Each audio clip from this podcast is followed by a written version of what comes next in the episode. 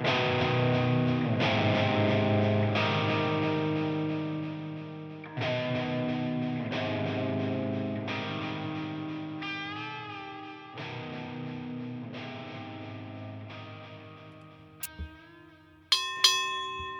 There it is. That is the sound to bell number one of fight number five, Pacific Coast Boxing. Here we go. Punches and bunches, shoe shines in the corner, hot sauce to the ribs, ganchos al hígado. When in doubt, stick it out. Duro, duro, duro. Pacific Coast Boxing. Alfonso Ruiz here with Rick Prado. Rick, what's up, man? Hey, how's it going, man? You know, just fired up for this weekend. We've got a big fight. I know, I know. I mean, big fight in the heavyweight division, Yeah. right? Doesn't get better than that. It's kind of interesting because at the heavyweight division, regardless of what you, th- what anybody thinks about the heavyweight division, it's always a big deal when the heavies fight, man. Mm-hmm. Yeah, no, no, definitely. And then you've got one, uh, one heavyweight that's got uh, three of the titles. Yeah, that's exactly right. That's why it's so big. I almost slipped and mixed up the round and the fight, Rick. Uh-huh. Can't believe it. Round number one, a fight number five, man. Oh wow, Crazy, Yeah. right? So, um, yeah, so we got the big fight coming up uh, this Saturday, big heavyweight championship fight. We're going to cover that here towards the end of the show. Um, give our take about what we think about the fight. Um, the reason why we're going to talk about that toward the end, Rick, because we got uh, big, big, right? You talk about a big round one for us. I mean, this is like reminiscent of Hagler Hearns round one. We're coming out firing, Rick.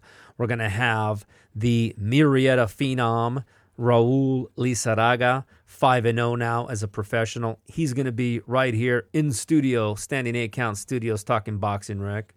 Yeah, no, look forward to that. You know, it's always good to uh, catch up with Raul. Absolutely. And, right, um, that's not it. Of course, we're going to be talking to promoter Cameron Duncan, who is working with Raul, is going to be kind of navigating him here uh, on some of his next fights. Cameron Duncan, of course, the 34 fight champion, former manager, now turned promoter. So we're going to get to talk boxing and get a little bit of insight from him with regards to Raul. And maybe if I can sneak in a few other questions on boxing, Rick. So looking forward to that. Yeah, no, it, it'll be a great interview. Um, really knowledgeable about the sport, and you know, it's had a who's who of boxing legends in in his stable. Oh yeah, no, there's no Yeah. doubt about it. I mean, when you talk about boxing managers, like he is the the the baseline, right? He is the benchmark, so to speak. Yeah. no doubt about it. Um, couple things, Rick. By the way, I uh, thought I would uh, float this by you. I think you, you you're going to feel pretty good about this. Uh, the WBC announced Sulaiman is, by the way, all over it that they are concerned about the Holyfield and Belfort fight. Yeah, no, no, they they're always front and center when it comes to keeping the fighter safe. You know, they're they're there. They're and there. and this is no different, Rick. Yeah. So so let me tell you what they're doing. Okay, they are acknowledging. They're coming out and acknowledging that this this new wave of non-fighters, whether it be Jake Paul or basketball players Mm-hmm. that are now stepping into the squared circle and boxing against um, fighters like Evander Holyfield, you know, retired fighters. They're Yeah. saying that they have now accepted that this is just going to be part of the norm. However, they're concerned about some of the matchups, like what happened with Evander Holyfield. So, guess what they're doing, Rick? Oh, you're probably coming down harsh on on on. Well, Rick, yes, they are raising awareness. Oh wow. That's what they announced this week. They are raising the awareness Yeah. that to all of the commissions across the country and sanctioning bodies that they need to be very aware when making these fights that are mismatches. So the WBC, Rick, coming across heavy-handed. Yeah, well, they, they'll just have to go to a commission that that doesn't care. Usually, like Florida, Arizona, Yeah. you know, um, some obscure state. You know, they'll they'll they'll, they'll find a way. Well, Rick, again, this is the same WBC that we were talking about last week that had their champion Oscar Valdez test positive, right, for a banned substance out of competition, of course, during VADA testing, even though that falls pretty much under their safe boxing program that they have, but they deferred to the local commission who decided to, you know, approve the fight and it went on. So, but now they're raising awareness, Rick. Yeah, no, okay, awesome. You know, finally, you know somebody. Yeah, that's exactly right. That's exactly right. So there you have it. Yeah. Um, this past Saturday, Rick, was the 22nd anniversary Mm-hmm. Of the fight between Felix Trinidad and Oscar De La Hoya. That fight took place on September 18th, 1999. Can you believe that? Yeah, it it it seems like you know where did the last twenty two years go? Yeah, I don't know, Yeah. man. I don't Yeah. know. Yeah, I could think about it, but I don't want to. Yeah, Right? But but there it is, 22 years. twenty two years. Yeah, anniversary. The uh, the new Ring magazine, by the way, came out, which of course it comes out and then you get it like a month later. Mm-hmm. But that came out, and um, they are focusing on the Hearns Hag uh, Hearns Hagler, Hearns and Leonard, Okay. which was 40 years ago. and what was the date on that? Uh, pretty close to. I don't, you don't know. We'd have to look Yeah. at when the date is. Well, I'm surprised we don't have a poster of that of that in here. Well, we'll have to look that up. Mhm. But yeah, 40 years um, is when it took. So I mean, it was an 81, right? Yeah. I think I'm going on a limb with that, but per, pretty crazy. But yeah, the the the Trinidad De La Hoya fight. Don't get me started. Um, hard to find seven rounds for Trinidad. I found him. You you found Yeah. you found. that, that was easier to find than the uh, the Leonard uh, Hearns uh, yeah, date. go figure. Yeah. Yeah, go figure. Um, all right, Rick. So here's what's going on today for Pacific Coast Boxing. Big week, man. I can't wait. Uh, we got Raul Lizarraga. He's coming in with this trainer, Jesse Moreno, out of Temecula Boxing. Um, first guest, Rick, since the studio has been revamped here, Yeah. standing eight count studio. So we're excited about that. We got Cameron Duncan, right? The great Cameron Duncan. Can't believe that we're going to have somebody of that boxing level. By the way, the other good thing about that, since we're going to have guests, it means we get to donate to Survivor to Leader. Haven't done that in a while. Apologize to the folks over there. Um, so pretty excited about that. Going to get to the Usyk and A. Anthony Joshua. I think it's going to be a closer fight than most people think, Rick. No, yeah. Um, you know, I'm gonna. This this will be my lock of the week, but we'll get into it Oh, later. Oh, I see. Yeah. I see. Interesting. I think I know who you're going to go with. Yeah. Um, and I'm telling you, right, you're you're Mm-hmm. going out on a limb. I, I, I don't think it's going to be what you, what you think it's going to be. Um, and then of course we'll end off with the stat of the week. But of course it's round one, Rick, and as we do on every episode, we talk about a fight that resonates with us for the particular round that we're in. Round ones are always tough, by the way, Rick. Right? Um, I think we went with Mike Tyson, and I think it was Michael Spinks, the last fight. I think Yeah. it was Spinks's last fight. I think it Yeah. was right. So it's always easy, by the way, when we're looking at these, to always draw Mike Tyson because of all the first round knockouts. But I got to tell you, one of the first round knockouts that was more recent, that was just absolutely devastating and impressive, was Jermal, Jermall Charlo, the 154 pound Jermall Charlo, knocking out Erickson Lubin in 2019, Rick. Devastating knockout at the time. No, yeah, you know, uh, great fight for how long it lasted. You know, uh, great win for uh, Jermel Charlo. Um, you know, he was uh, 18 and 0 going into this fight, and uh, his first loss of uh, Erickson Lubin's career. Yeah, yeah, you're exactly right. So Lubin is 18 and 0 going into that. And by the way, right, which was interesting because usually it's the Charlos that are kind of talking up, you know, the whole fight. This time it was Lubin. Yeah, Okay, this time, and that's why I remember this fight because Lubin was talking up an absolute storm going into that fight about how he's going to destroy him and how he was ready. And, you know, that's one of the things, right? We're going to talk about um, in the interview. You know, I'm hoping if I, I want to ask Cameron about how to bring a fighter along, right? How to how to properly navigate because that was a fight that clearly Lubinson probably took. A, obviously, it's easier to easy to say now, but you shouldn't be getting knocked out in the first round if you're that great a prospect. Or was it just one of those great punches, you know, lightning in a bottle and doesn't happen again, Rick? And you know who knows? You know he he um, he's rattled off six victories since then. You know over the last uh, four years, and um, he's actually his last fight was a WBC eliminator, so he's put himself back in position to get that rematch. Yeah, he's beaten Jeison Rosario, Yeah. right? Who who beat um I think it was my guy, right? For the uh for the for the championship. I think oh no, he beat Julian Williams, sorry. For for the championship. And then Julian Williams, of course, beat uh oh gosh, I, I gotta look. He beat Jarrett Hurd Yeah. So it was like, you know, the lineal champion kept changing hands. But yeah, devastating knockout, um, that particular fight. That was recent. That is our round one knockout, Rick. The early rounds are always tough, Rick. So Yeah. next week, round two is going to be interesting. We'll see if we can pull something out of the hat. All right, folks, coming up after the break, we've got Raul Lizarraga in studio, joined by promoter Cameron Duncan on the phone. Can't wait. Pacific Coast Boxing. We'll be right back.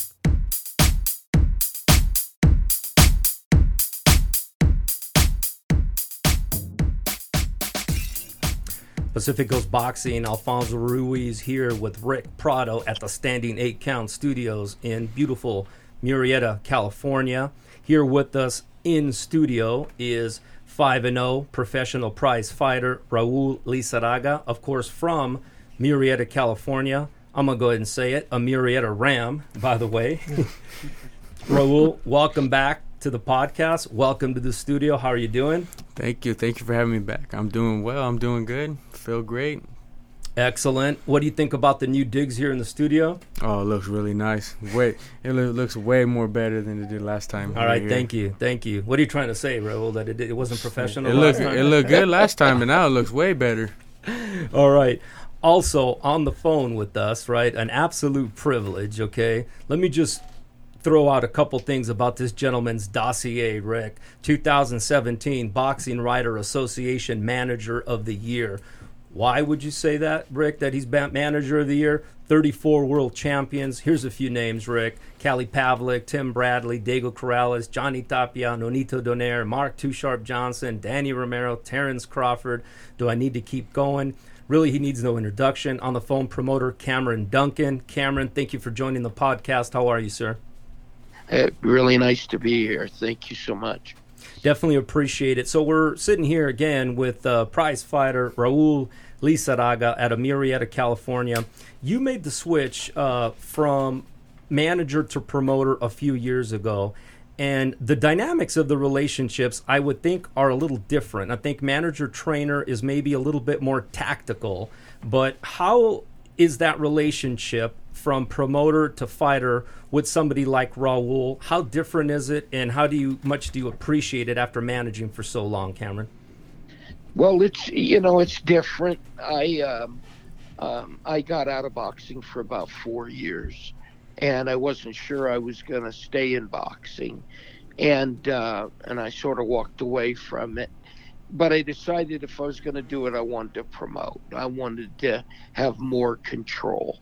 Um, as a manager, you get to a point where uh, they tell you, you know, who you're going to fight, and there's not a lot you, much you could do about it. But as a promoter, I can I have more control of protecting my fighters.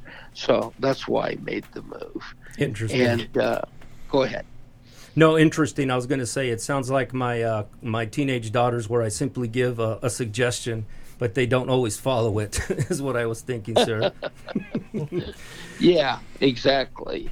And um, and I went back through my fighters, and I and I just said, you know, the few fights that I lost with most of my guys, um, they were fights that I didn't really want, or they were fights that we were doing it because it was a 50-50 fight Sure, and it paid a lot of money. sure, So, and you got to make the kids the money. So, but there were fights that I didn't want to fight that uh, I had to because it was either take it or leave it. And uh, I think, you know, uh, you try and stay out of those positions and, and with doing it directly as the promoter, I can I can stay out of that. I can have more control over who I fight. Now, when you say you have more control, right? So, as the promoter, your primary responsibility is the stage events and identify competitive fights or navigate your fighter through. Um, but ultimately, though, if you present a fight, let's just say for somebody like Raul, it's ultimately up to the manager to accept that fight, correct? Correct. Correct. Yeah. Um, I don't think there'll be any.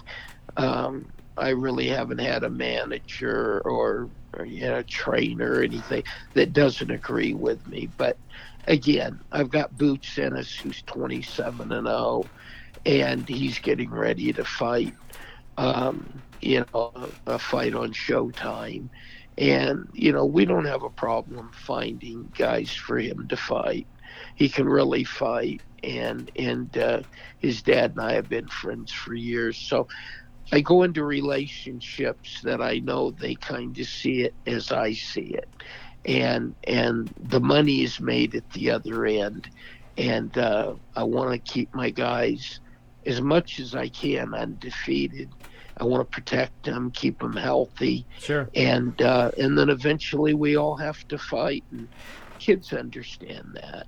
But I don't believe in putting them in in competitive fights for quite a while. Uh, yeah. I let them groom them and let the trainer do his job. Sure. Correct mistakes, but um, early when they make a mistake, I want it to be maybe they got slapped in Sure. the face and they're not going to do it again. But you don't want to be in there with some guy who drops them on the floor. So, um, you know, they can learn as they go, and, and I'm pretty patient with that. Which makes sense. You know, again, I told you I was, uh, before we were chatting, um, my dad, I grew up watching fights at the Olympic, at the Forum.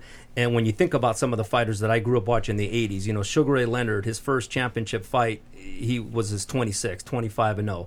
Alexis Arguello, 31 and 3 before he fought for a championship. Roberto Duran, 28 and 0. But it seems like today, Cameron, where the where the cultural norm is instant gratification, right?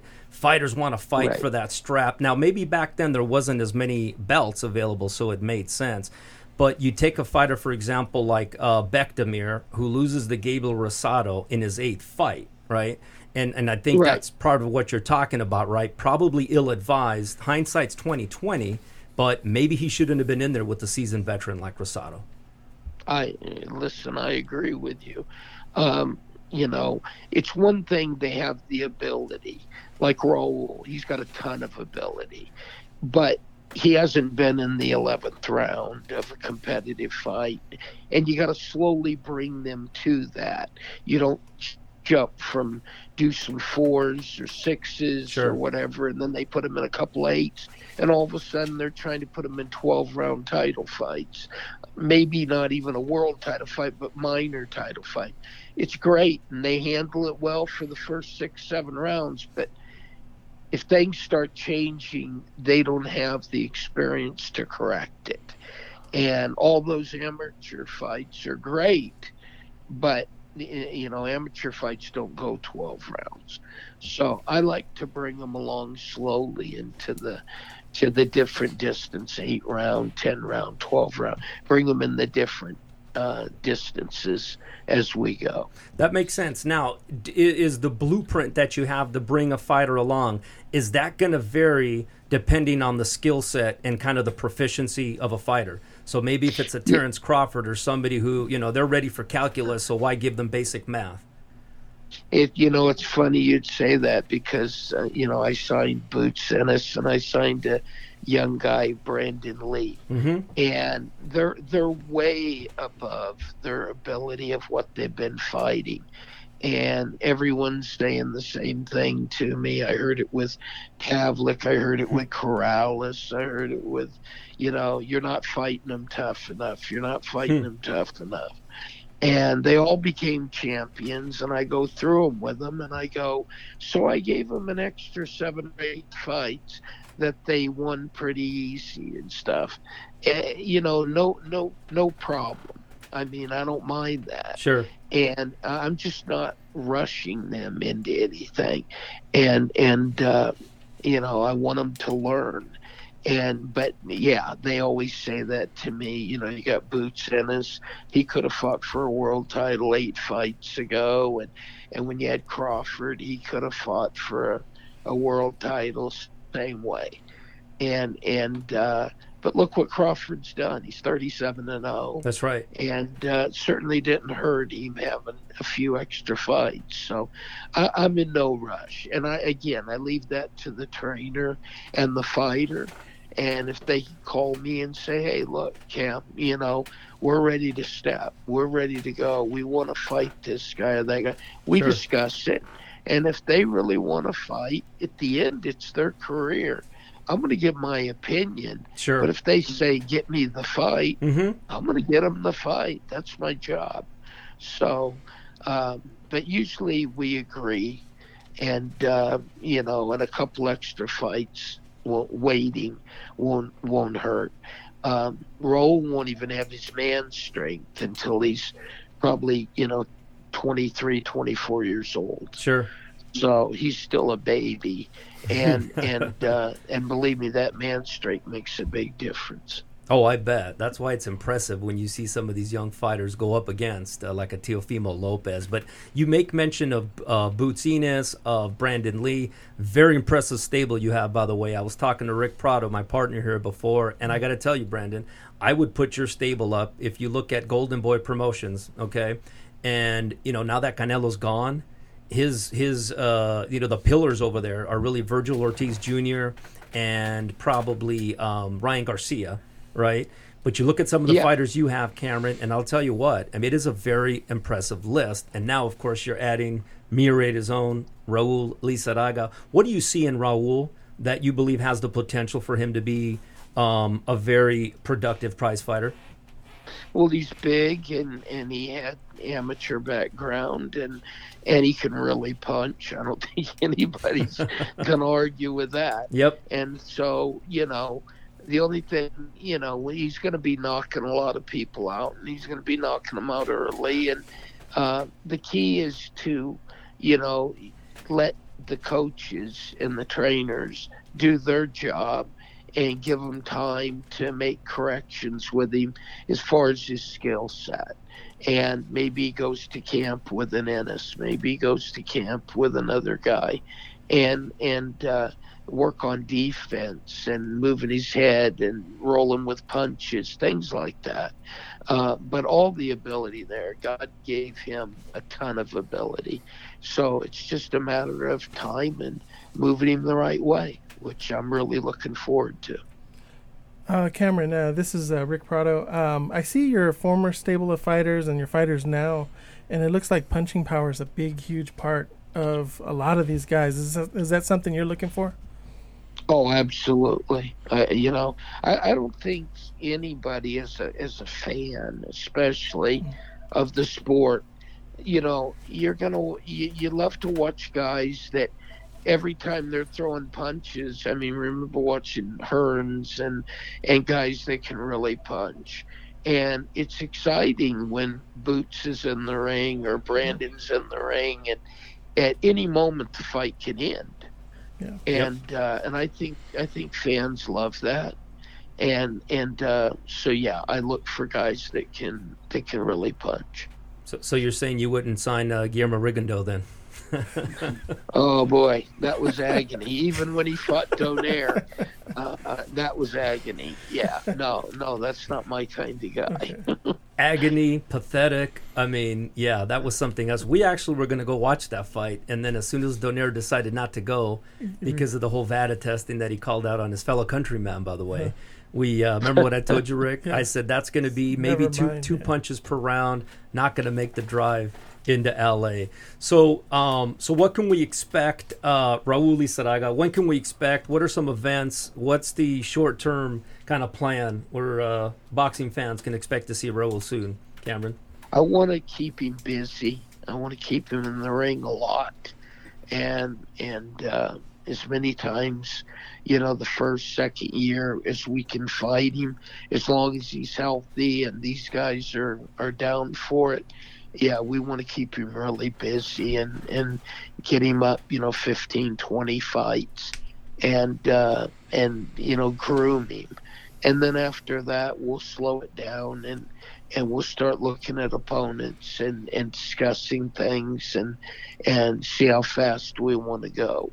Um, but right now, it's just about getting him healthy, getting him ready, lining up fights, and keeping him busy.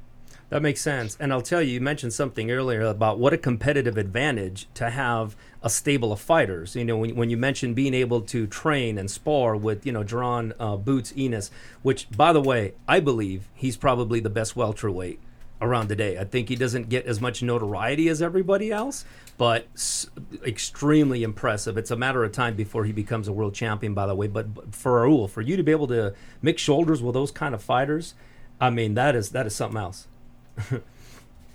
so, um, when we, when we talk about some of the next fights coming up, so Raul has has uh, are we looking to Raul to fight here stateside? Hopefully in the next uh, next couple months or before the year's out. Yeah, yeah, that's that'd be my plan. And, Okay. and again, uh, you know, um, um, you know, I'll speak with Jesse and and we'll set up a time and, and a place that to get him going. And uh, I've got some shows coming up, and and uh, you know, we'll make a great plan for him. But we want to keep him busy, and we want to keep him healthy, and and uh, we want to get it, and we'll start getting his name out there and.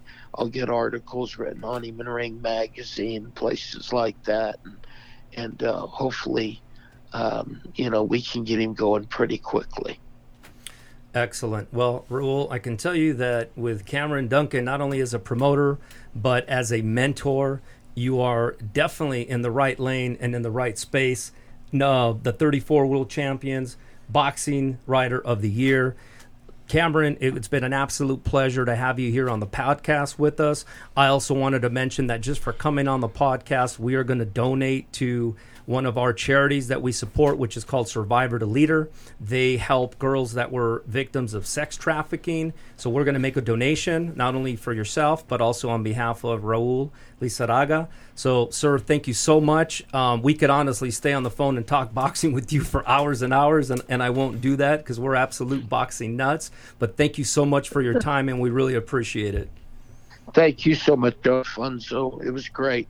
Take care, Raul. God Thank- bless you. You too, Cam. Thank you.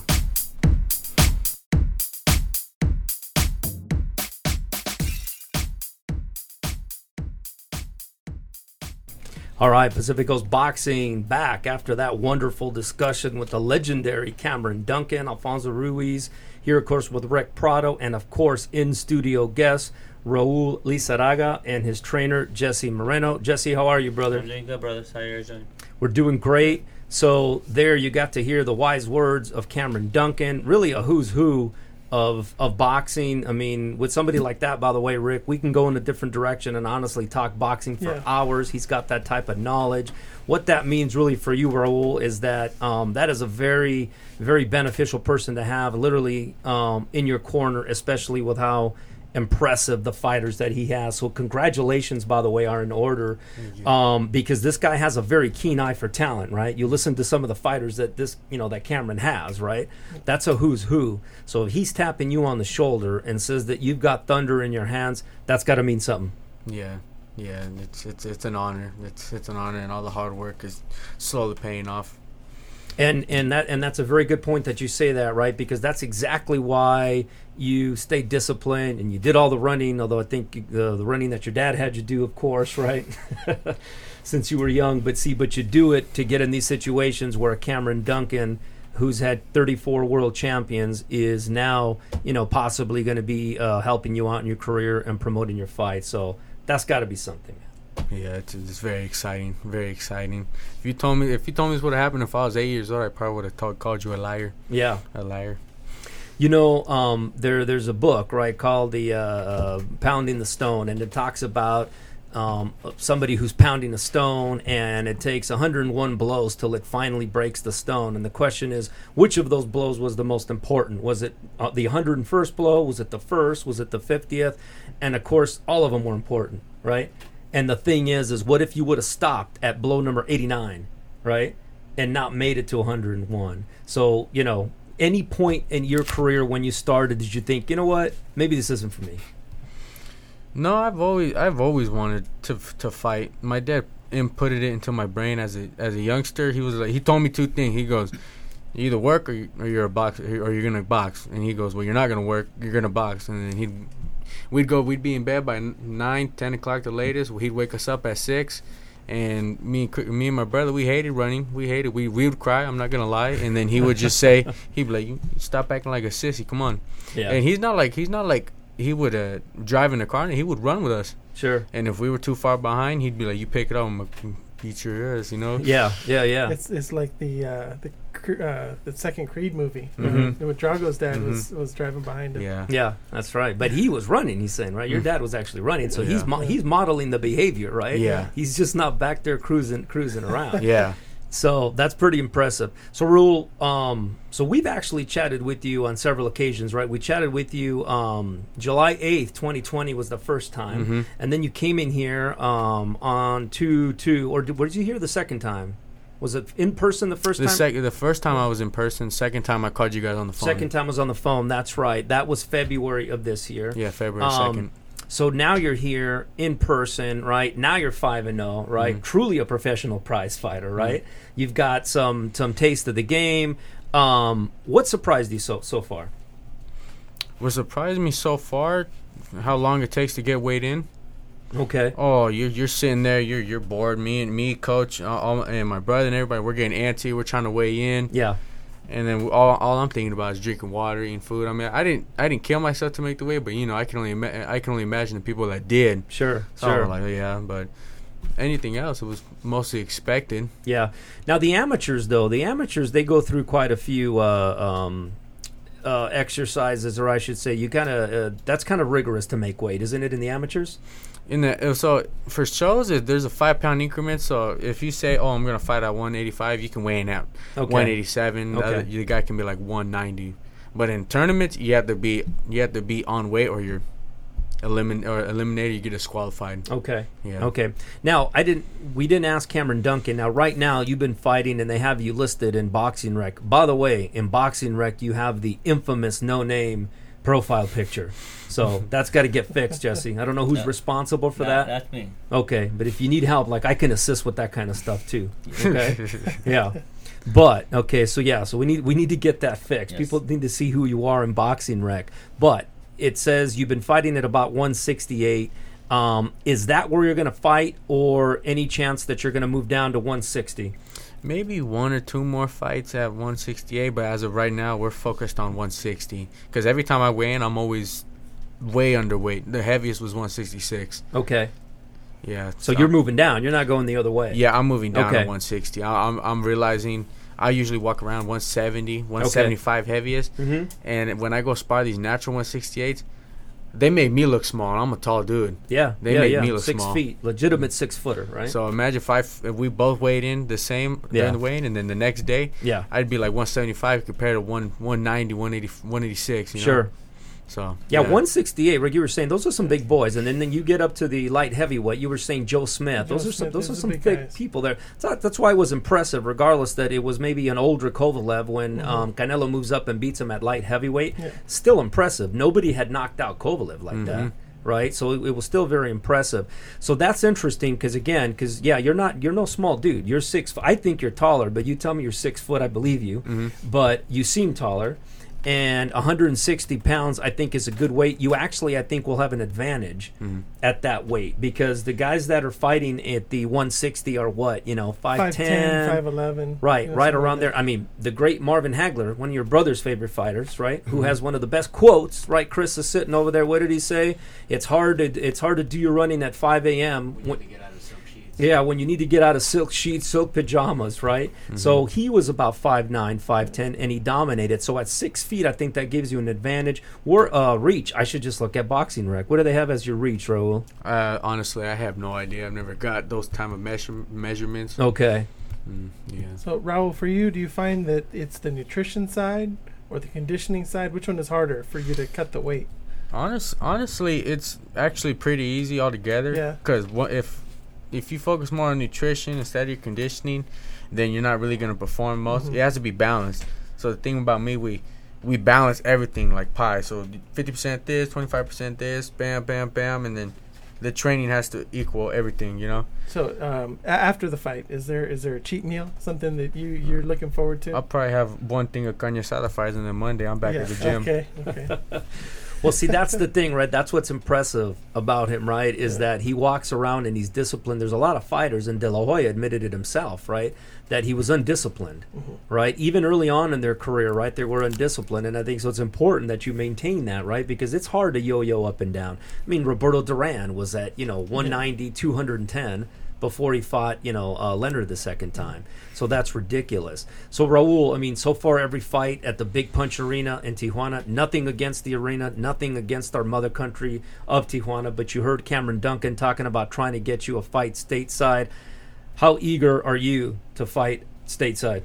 Oh, I'm so I'm so I'm so excited. All my family's like, "Hey, when are you gonna when are you gonna fight down over here?" You know. Yeah. Uh, so I'm just like staying ready until then. Sure. They're like, all right, they're like, all right, all right, just give me free tickets. I'm like, no, you gotta buy them. You gotta buy them.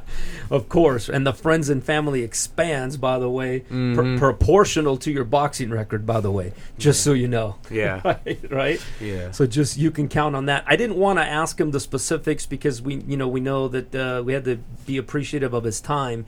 But what kind of uh, do we know? What kind of events or what kind of locations, Jesse, we're talking about as far as fights? The- you- Talking about Faro? yeah, for- Yeah. Based on the other conversation, I think Cameron Duncan mentioned he's going to have two slots. Okay. I think he has something going on with Showtime. Okay. We kind of specify that we wanted Raul to be showcased Okay. And, in that kind of venue to bring more exposure. Yeah. Um, so, you know, we're gonna get the guidance from Cameron. Yeah. Hopefully, he he. I know. Well, not hopefully. I know he's gonna put us in the in the right direction. There. Yeah. Yeah, because he, if I'm if I'm not mistaken, Rick, the uh, on Showtime, the Mohegan Sun comes to mind in Connecticut. The Mohegan Sun, but uh, they've been doing a lot of uh, Dignity Sports. That's right. That's where Uh, Brandon Lee fought his, yeah. his last fight, right? That would be something, huh? The Dignity Health Sports. Yeah, that Mhm. that would be something else. But that's where they hold a lot of their smaller cards. They hold them at the uh, the Mohegan Sun in Connecticut. Yeah. Is I, I think it's Showtime. I could be wrong. No, no, no. Show, Showtime. Right, and so yeah, so that I mean, it, you're not going to be picky, obviously, about where it is. As long Mhm. as it's somewhere here in the Yeah. U.S., that would be something else, right? Mhm. And I got to tell you, you know, we haven't been able to make a fight because early on they weren't allowing any fans in, Yeah. right? Now they are, correct? I mean, let's just say if you had the fight, are they allowing fans down there in TJ already? Yes. Okay. So I mean that's just something that we'll we'll have to look at. But yeah, you got to be looking forward to, to fighting stateside, not only just to have more people, but just to get the feeling of fighting here in the Yeah. U.S. Right? Yeah. So I'm I'm I'm excited. I'm excited to uh, start fighting in the U.S. and um, my family's excited. I know my dad's excited. He's like, when you when, when you fight in Orange County, that's where my yard's at. So you, I'm gonna tell everybody. I'll tell you, you know what's interesting, um, Jesse. I know you, you, you know, you keep your ear to the ground with everything boxing. Uh, Englebrecht Productions, you know, they've been hosting fights every single month in Costa Mesa. Correct. Yeah, every single Thursday, which I think is great, right? So that's coming back. There was fights last uh, Thursday uh, at Montebello, right, at the Quiet Cannon. That was 360 Promotions that was hosting that. But even those Costa Mesa fights, right? That reminds me of old school, right? Once a month, we used to go to fights at the Olympic and at the Forum. So hopefully those are back. You know, I don't know what kind of relationship um, Cameron has or yourself, but that would even be a good venue. Yeah, Charles Bossinger is a pretty good friend of mine, so he's actually the matchmaker. for us. Oh, is he okay? Yeah, but we're kind of we're glued with Cameron. and- Okay. And, we you know we're gonna allow him to direct us in the right Makes sense. Yeah. right path. So Yeah, because there's a lot of opportunities, right? You've got the um, the Thompson Promotions, which is right down the street, right? They'll host fights out of Corona. Okay, so let me ask you something. You know, he Cameron talked about bringing the fighter along slowly. He talked about four, six, eight, ten, twelve. Um, when you start talking about ten or twelve rounds. Is it more of a physical issue or is it both mental to be able to go that distance? It's both ment- mental and physical. Mentally, you gotta you gotta adjust because if it, you you're used to this amount of uh, you're used to this amount of uh, rounds, so you have to you have to train a certain way for this amount of rounds. But once you once you go 10, 12 rounds, you gotta expand the training more, more training sessions, more running, Sure. more recovery as well. Yeah. You know, so it has it. It's mostly phys- It's uh, mostly physically or mi- mostly physical, and then a lot of times it's also mental. It just depends on who the fighter is. Sure, sure. Yeah, I mean, he mentioned, right? He didn't really give a timeline, but he did mention that he does it very incrementally, right? So, I mean, for now, right, you're fighting four rounders. Um, you know, it, it would it would be interesting to see when he would plan, or you know, what the plan would be to bump him up to six round. Jess. that, that that's gonna be in the works. I think Raul done his preliminary. Look, I pronounce that word. Uh, four rounders in Mexico. Okay. Um, you, you know, when people mention, I, I got to bring this up. When people mention Mexico, what is what, what is a lower end boxer in Mexico fighting him there than fighting him in the U.S. Right. Same thing. Sure. I, sure. All the promoters do that. All Sure. the managers pick that. Uh, they can find the moon. You know, for a lower level opponent, it's, Yeah. just- it's in the moon. sure. Um, yeah. So we're, we're already in the talks uh, uh, of bumping Raul up to the six rounders. I think maybe we'll maybe this year, maybe next year, and then we'll start bumping him up to the eighth rounders. Okay. Like I said, uh, bring Cameron because I, I gotta dig into his brain sometimes. Sure. But he, he has I think he has the, the pathway to guide him. He, he knows when to bump him up, Yeah. And and, I- and I got, I'm all uh, I'm ears for, for for an individual like that, somebody with that expertise and, and knowledge Yeah. for me to follow his, his advice and stuff like that. And that's the advice that I would give uh, uh, of Raul as a, as a boxer. Yeah, and I think that makes sense, right? Because again, he's and this is why it's beneficial to have somebody like that, right? I think he's able to really ascertain, right, when is he ready for six rounds based on what he sees, right? Because you know it, it would be nice if everybody was knocked out in a couple of rounds, but eventually you're you're going to run into that fighter that's not going to get knocked out, and then all of a sudden, um, here come the deep waters, baby, right? Yep. and and some of these guys right are very durable correct right some of these guys are durable and they're used to fighting even though they're losing or it doesn't really matter what the record is they're used to going to six eight ten rounds and that means a lot right which which is why again why I thought Bektemir fighting Rosado in only his eighth fight was, was a mistake. Rosado's a warrior, 24 and 13, been in there against Daniel Jacobs, Triple G, Charlo, you name it. And to fight him in your eighth fight, I don't care how explosive Bektemir was. That was a mistake, man. Yeah. Yep. Don't you think? Mm-hmm. And, and and it just shouldn't have happened. All right, we're going to take a quick break, and then we're going to have one more quick segment with Raul Lizarraga, Murrieta Mesa Ram, back home here in Standing Eight Count Studios. We'll be right back.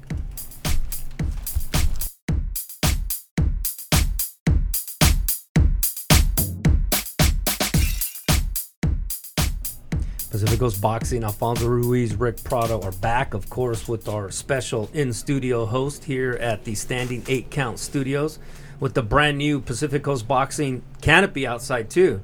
Yeah, looking really nice. Did you check that out? That's right. With the new ropes, I forgot to tell you, Raul Jesse. Once you step through those ropes, you protect yourself at all times, my friend.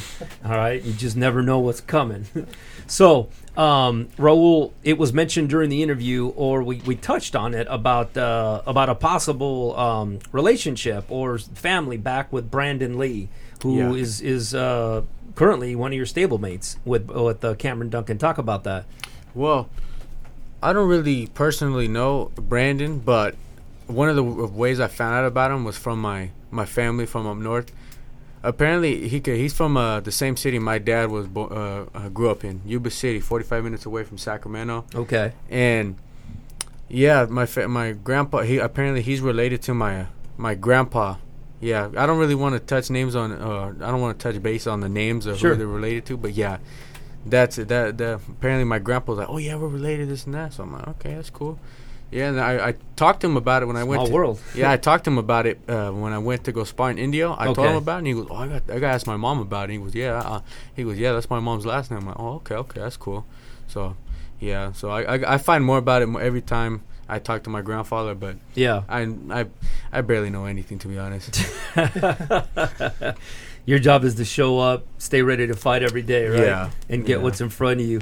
Um, but still, pretty interesting, and that's a, that's a good story. You mentioned sparring. You have sparred with some elite fighters. Mm-hmm. Want to talk about some of the fighters you've been in there, what you've experienced, and maybe what you've learned? I've sparred uh, with uh, a lot of Robert Garcia's guys. Okay. Esquiva Falcão. I don't I don't know if I pronounced his name right. He's ranked like number six through or number ten Okay. uh, in the world. Yes. Yeah, he's at 160, and Mhm. then I sparred with Alexis Espino. Okay. Uh, yeah, he just fought on Saturday in Mexico. Okay. Yeah, so and then I've sparred uh, the guy that's actually gonna fight David Benavidez. Uh, what's his name? Jose Uzcategui. Es- Okay. yeah. Okay. So just so just getting as much game as possible.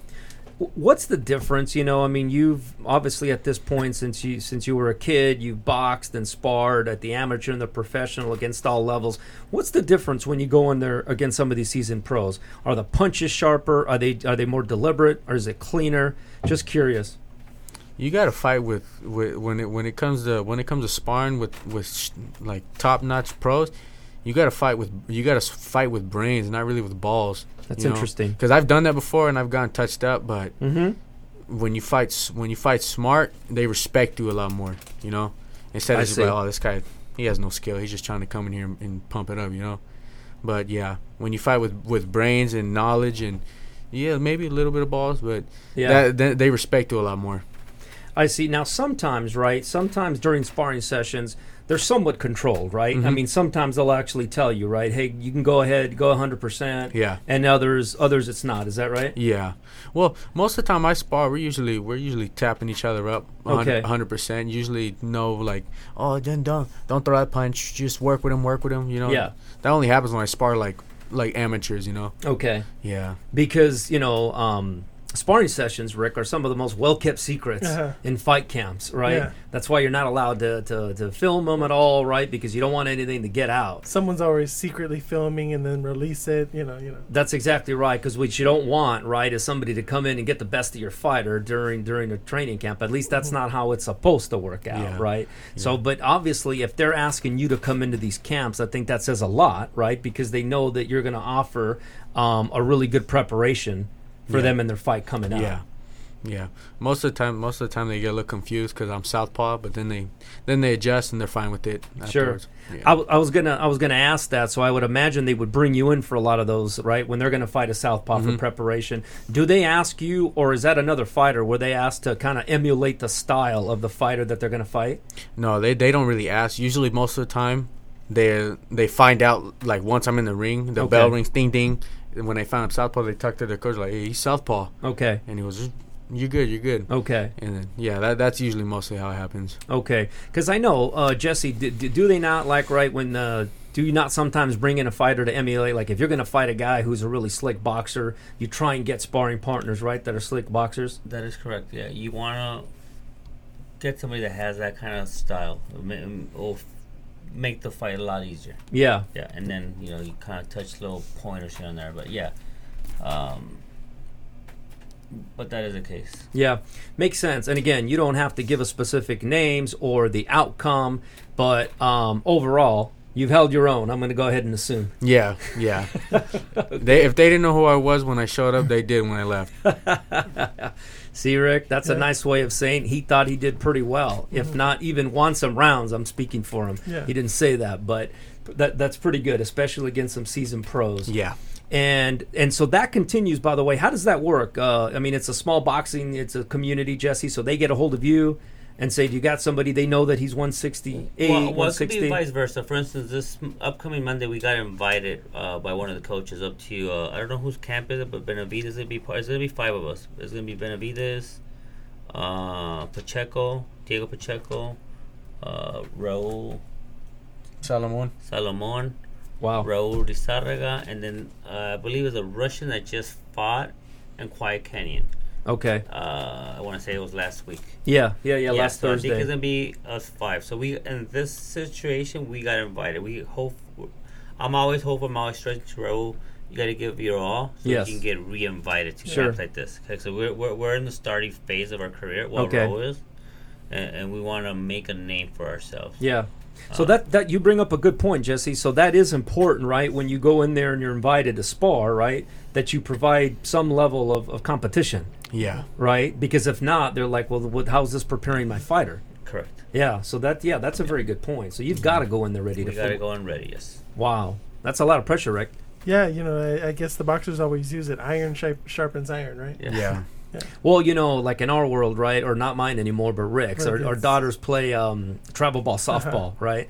And there's tournaments where only the elite teams Yeah. get invited. And if you go to those any of those tournaments or one of those friendlies, if you get shellacked, you're not getting You're not invited back. back. yeah. Mm-hmm. You know, yeah. Why do they want to play against you know 18 to nothing? They It's want not getting them better, yeah. no, yeah, it's exactly. It's not going to get any better. Very interesting. So let me ask you some questions, Raul, because every time you're on here, I know that you're a big boxing fan and you got a lot of insight on what's going on in the boxing world. You keep your ear close to the ground. Got some big fights. Wanted to get your opinion and take on them. This Saturday, heavyweight championship. Usyk, the cat, the Ukraine against Anthony Joshua. What are your thoughts? That fight, that fight can go. In, in up in the air. It could go because Joshua Joshua is dropping a lot of weight just so he could be more swift. Because Usyk's a, uh, Usyk's a smaller uh, heavyweight. That's right. So I don't know. I, I I like Joshua. I think I think Joshua's gonna come out with the win. To be honest. Okay.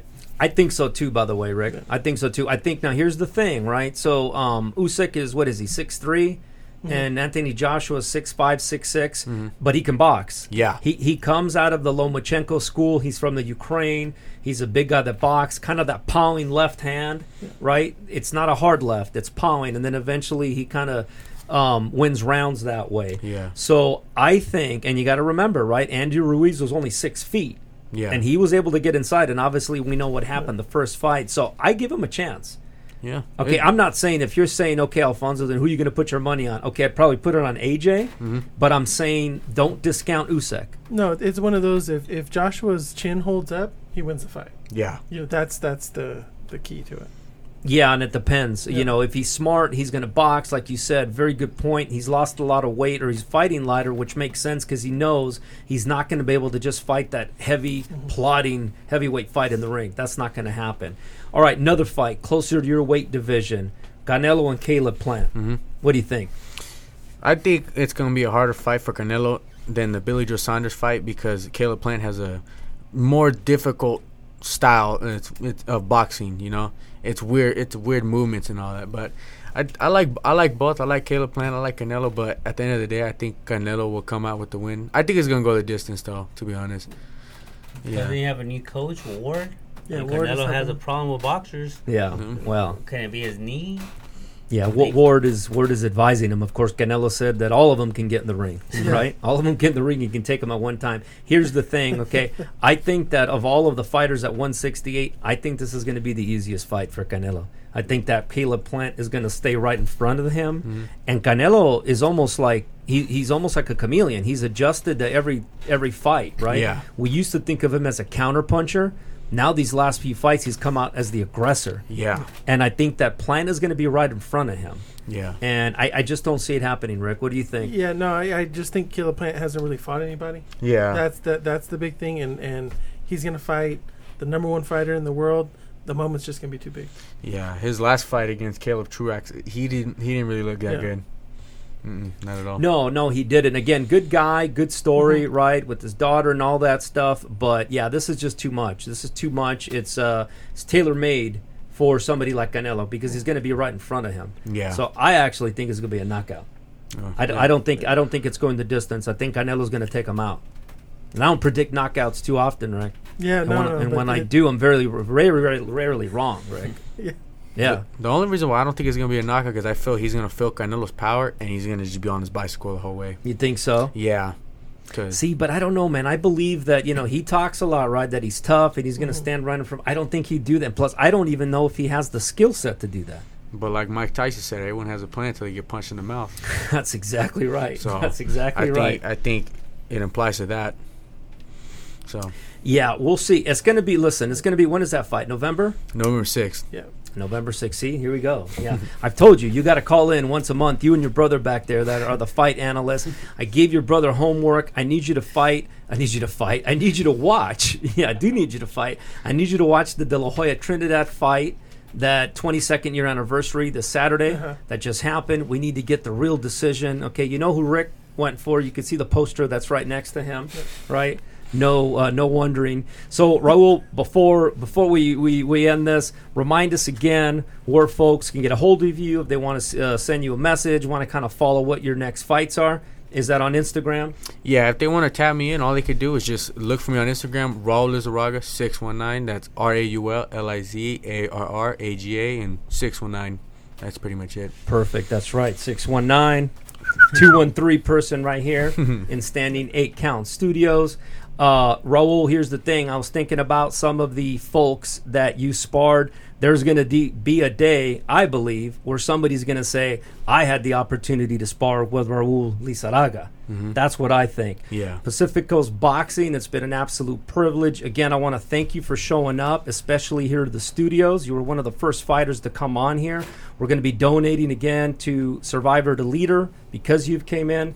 Thank you very much. Continue the discipline, continue the resilience, continue to be a mentor. For all of the other young fighters that are at the gym in Temecula, California. Jesse, thank you very much. Thank you.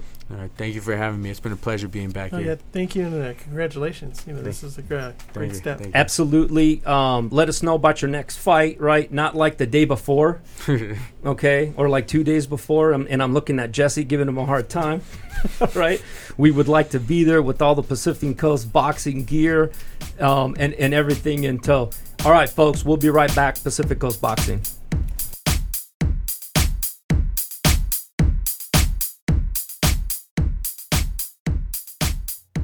All right, Rick, Pacific Coast Boxing, Alfonso Ruiz, and Rick Prado is back.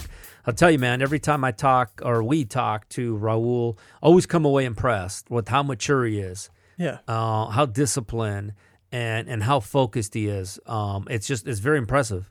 No, yeah, you know, for for a guy that young to be uh, that disciplined, um, you know, doesn't even you know care for or want a girlfriend right now. You No, know, that's and- and exactly and right. and That's exactly that's right. the toughest part. Yeah, yeah. We asked him about that off podcast, right? Yeah. And and by the way, it's smart because now who knows? You know, maybe somebody will come along and and things will happen, right? Yeah. True love has a way of working its way out. Yeah. But at this point in his life, right, he's very focused on what he needs to do.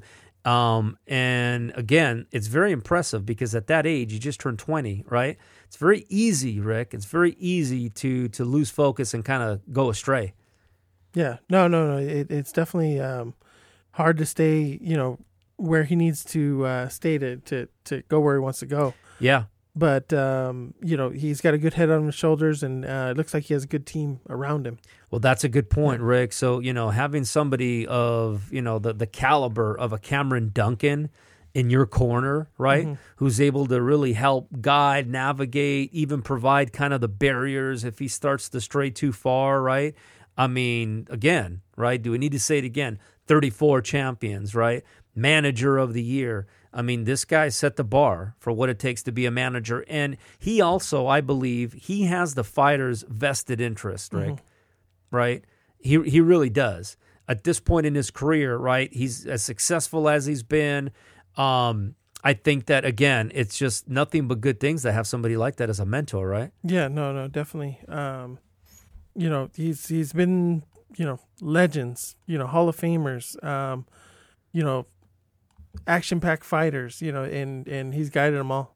Yeah, and you know, and like he talked about, right? Think about that. You know, for Raul to be able to rub shoulders, you know, again, Raul is, is already, you know, fighting at a high level and sparring with guys that are at a high level, but it doesn't hurt, right? To be to have stable mates like Jaron Boots Ennis and Brandon Lee, right? Guys that are going someplace. Yeah. Um, yeah, I mean, so I mean, everything's there, right? And so with some with some fighters, right, you'll say, well, geez, now it's just a matter of can he stay focused? You know, can can he not get distracted? That's not going to be the case with Raul. Yeah. No, no, yeah, I think um, you know, they're doing a great great job with him.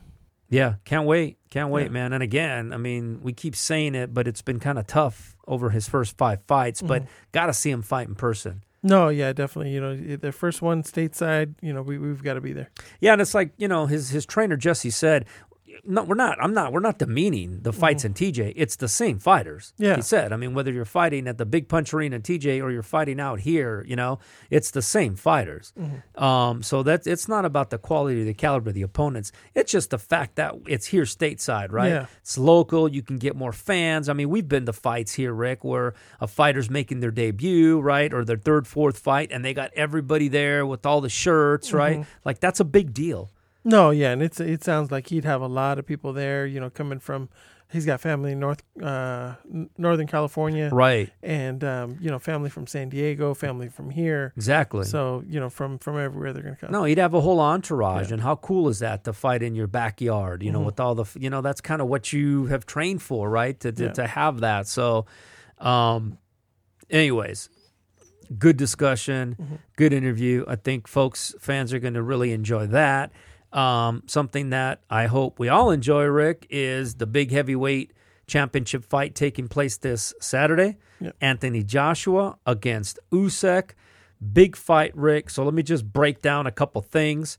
Uh, a quick tale of the tape, Rick. Okay. Um, Anthony Joshua, 31. Uh, Alexander Usyk is 34. Um, so really not an age advantage. No. Right? Both of them have been fighting for seven years. Height wise, Joshua six six, Usyk six three. Reach advantage goes to AJ, 82 inches, the 78. Both heavyweights. This is where the advantages start to come, right? Because Anthony Joshua pretty much lives and resides in the heavyweight division. Usyk is just making what his second, third fight in the heavyweight division. Really more of a cruiserweight. Okay, 24 and one for Anthony Joshua. Of course, his lone loss to um, Andy Ruiz. Usyk 18 and 0. 13 KOs, 91% knockout for AJ, 72% inactivity, Rick. This is key. You know, who has been active, I guess, right, Yeah. during the last year. But Anthony Joshua, um, you're talking about at least 287 days. It, it will be 287 days. Usyk, 329, Rick. So neither one of them has been very busy. No. No. Okay. Usyk, of course, and I think more people are familiar with Anthony Joshua because we've seen him um, against uh, uh, not Kovalenko, against Klitschko, and then of course we saw him against uh, Andy Ruiz twice. Usyk is the one that maybe some folks are not familiar with him, Rick. He's a southpaw. He's from Ukraine, so very much fights in that European style, which is stick and move, jab, hit and not be hit. He fights. His nickname is the Cat, and that is a very good nickname because he kind of paws with that uh, right hand, which is his jab, but he's very effective at doing it. The question is, Rick, is it a, can he be effective enough to dethrone Anthony Joshua?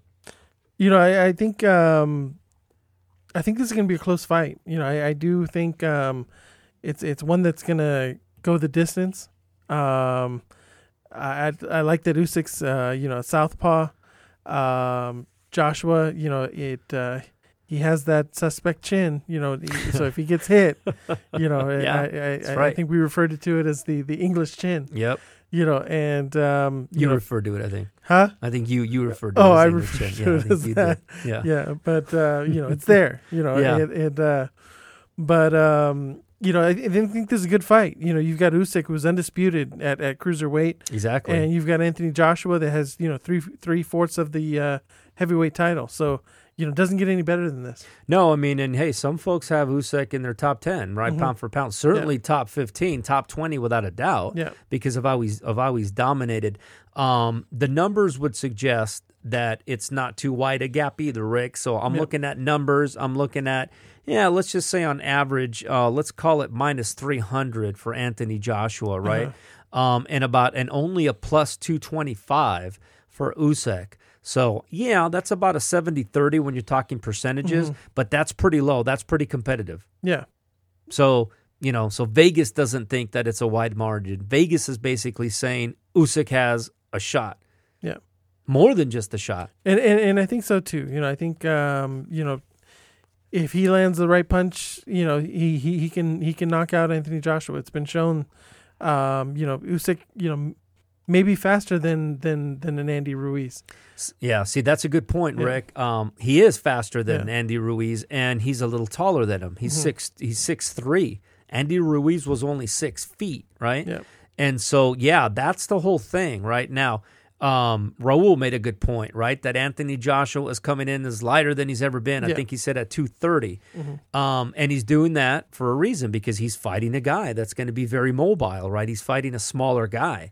Um, I don't know if this is, you know, Evander Holyfield fighting Riddick Bowe, right? Holyfield, of course, was, you know, more of a more of a cruiserweight um, because Holyfield was really more of a banger and was more durable. Usyk is more of a again hit and not be hit. That's the only problem, right? Is is I don't know. Although he has you know 13 KOs, um, I don't know if it's enough against Joshua. Yeah. All right, Rick. Moment of truth. Mhm. Who do you got? And is this your lock of the week, Rick? Yeah, no, this is my lock of the week, and I've got Anthony Joshua winning a close decision. Um, I, I feel like in the last fight, he didn't take very many risks. I think he's going to be a really cautious fighter, and uh, he's gonna he's gonna get a decision in this one. And that's your lock of the week. And that's my lock. All of the right, week. Rick. I'm gonna go the other way, Rick. Yeah. I'm gonna go the other way, right? I've, I've talked myself into it. I keep telling everybody that I think Usyk has more than a fighter's chance. I think that this is a huge fight for Usyk. This Mm-hmm. is all or nothing. Okay, I don't know the specifics, but I'm pretty sure they have a rematch clause. I think that okay, you could say that Anthony Joshua is not going to allow what happened against Andy Ruiz ever Mm-hmm. again, right? He's he's going to be prepared. Here's the thing: I think that this guy Usyk can box. I think he can frustrate Anthony Joshua. Like you said, we know that he can get hurt. He was hurt against Klitschko, got knocked out against Andy Ruiz. I've got Usyk in a majority decision, Rick. No, well, you know, I I think it I think it's going to be a close fight. Um, you know, I think the uh, the X factor is if you know, I think Joshua's going to do just enough to protect that chin. We'll t- we'll see, Rick. Going to Yeah. be a big fight, and is that going to be on DAZN? Yeah, it'll be on DAZN, and I think they're gonna. The fight should start. I'm hearing uh, two thirty Pacific time. Perfect, perfect. So we'll uh, we'll definitely have to watch that. All right, folks, there you go. There's our predictions. We're split this time. That'll be interesting. We'll be right back with lock of the week, and then we're gonna wrap this round one up. Pacific Coast Boxing. We'll be right back.